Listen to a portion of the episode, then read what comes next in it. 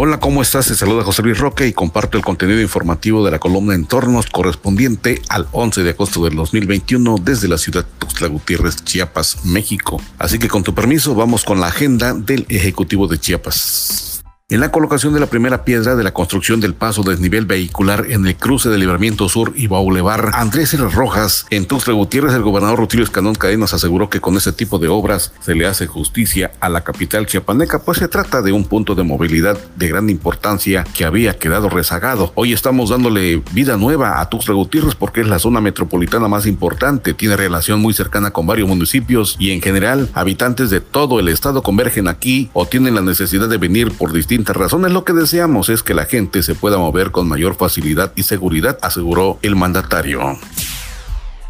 En sesión solemne del Congreso del Estado de Chiapas, el gobernador Rutilio Escanón Cadenas impulsó la medalla Rosario Castellanos a la doctora Silvia Guadalupe Ramos Hernández como un reconocimiento a su trayectoria académica y científica enfocada principalmente en el monitoreo sísmico y volcánico de Chiapas. Ramos Hernández recibió la máxima presea que entrega el Congreso del Estado, en cuyo muro de honor se develó su nombre en un acto en el que estuvieron presentes el presidente de la mesa directiva José Octavio García Macías y diputados que integran la 67 legislatura, así como invitados especiales que se dieron cita en la sede del Poder Legislativo.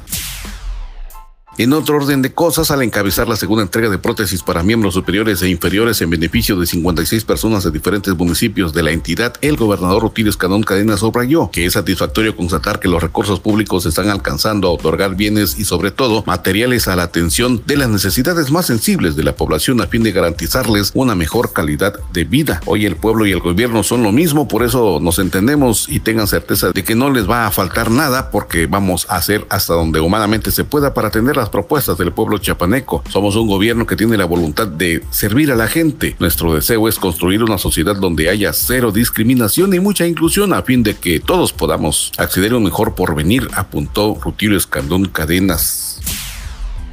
Tras el arribo de un lote de 159.100 vacunas anti-COVID-19 a Chiapas, el gobernador Rutilio Escadón Cadenas destacó que este miércoles 11 de agosto se abre la vacunación a las personas de 18 años en adelante en la capital de Chiapas y Tapachula de Córdoba y Ordóñez, por lo que les exhortó a los jóvenes que se encuentren en dicho rango de edad a que acudan a los módulos a recibirla. Recuerda que la mejor vacuna es la que te toca. La convocatoria es porque, por favor, vayamos todos a vacunarnos porque esta es la mejor manera de prevenir y cuidar la salud, integridad y vida ante el coronavirus, el cual es un padecimiento muy infeccioso y peligroso, apuntó Rutilio Escanón Cadenas en el marco de la mesa de seguridad. Cambiando de temas y en otros aspectos, con el respaldo del Instituto de Capacitación y Vinculación Tecnológica del Estado de Chiapas y el Centro Estatal de Prevención Social y Violencia y Participación Ciudadana, el Colegio de Bachilleres de Chiapas inauguró la especialización en inducción, atención y mecanismos de prevención para la violencia en entornos educativos del programa Escuela con Valores 2021. Lo anterior busca fomentar los valores y prevenir la violencia entre estudiantes del COVACH, con el objetivo de facilitar espacios de convivencia sana entre el alumnado y donde se pueda desarrollar sus conocimientos y evidenciar sus capacidades. En otro orden de cosas, el sistema de Chiapas, a través de su voluntariado, recibió por parte de la Fundación Servicios Caritativos Sud en Chiapas el donativo en una especie de coletas de cabello e insumos que fueron de utilidad para la elaboración de 50 pelucas oncológicas artesanales para pacientes que tienen tratamiento contra el cáncer. Al respecto, la directora del DIF Chiapas, Delia María González Flandes, expresó su agradecimiento a todas las empresas, instituciones y organizaciones de la sociedad civil que se suman al gobierno del estado para acercar más apoyos a las familias chiapanecas que se encuentran en situación de vulnerabilidad o emergencia. Chiapas ocupa el primer lugar en los resultados globales de eficacia recaudatoria, eficiencia operativa, ejemplaridad y cumplimiento normativo de acuerdo con los indicadores que evalúa la Administración General de Auditoría Fiscal Federal, informó el secretario de Hacienda Javier Jiménez Jiménez. De acuerdo con el informe anual 2020 de los programas coordinados con la Unidad de Coordinación con Entidades Federativas de la Secretaría de Hacienda y Crédito Público, que es un mecanismo de evaluación para que las áreas de Auditoría Fiscal Federal de Comercio Exterior, Recaudación y Jurídica del SAT evalúen los avances y acciones realizadas por las entidades federativas. El Estado se ubica en primer lugar en recaudación de incentivos económicos por recuperación de cartera de crédito según la cláusula décima séptima del convenio fiscal federal celebrado con la federación.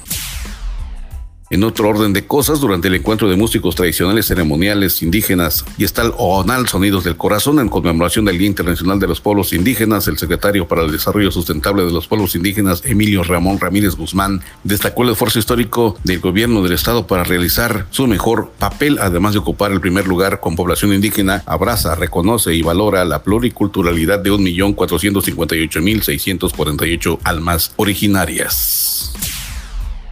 Mediante la firma del convenio de coordinación y establecimiento del órgano ejecutivo técnico, iniciaron las acciones para efectuar programas de ordenamiento ecológico regional del territorio de la región Sierra Madre Costa del estado de Chiapas. Lo anterior como base en lo que prevé en la Ley General de Equilibrio Ecológico y la Protección al Ambiente, así como la Ley Ambiental del estado de Chiapas y sus respectivos reglamentos en materia de ordenamiento ecológico. Cambiando de temas, en el marco del Día por la Integridad, la titular de la Secretaría de la Audicidad y Función Pública, Liliana Ángel González, entregó constancia de participación del seminario Perspectivas y Transversalidad de Género en la Administración Pública, con actividades presenciales a través de videoconferencias. Servidores públicos fortalecieron su desempeño institucional en temas relevantes como la aplicación del protocolo para la prevención, atención y sanción del hostigamiento sexual y acoso sexual en la Administración Pública, el respeto de los derechos humanos y la aplicación de la Ley de Responsabilidades Administrativas para el estado de Chiapas. Y por último, el gobierno del estado a través de la Secretaría de Economía y del Trabajo en coordinación con el Servicio Nacional de Empleo Chiapas y el impulso de la Alianza Estratégica del Sector Empresarial llevó a cabo el evento denominado Un Día por el Empleo para promover su oferta en beneficio de personas que están en busca de una plaza laboral en los municipios de la región 13 Maya, con sede en Palenque. Si te gustó ese estilo de informarte, te invito a suscribirte a este medio y comparte este podcast con tus contactos. Por hoy es todo, nos escuchamos en la siguiente entrega de la columna Entornos Podcasts. Muchas gracias, hasta la próxima.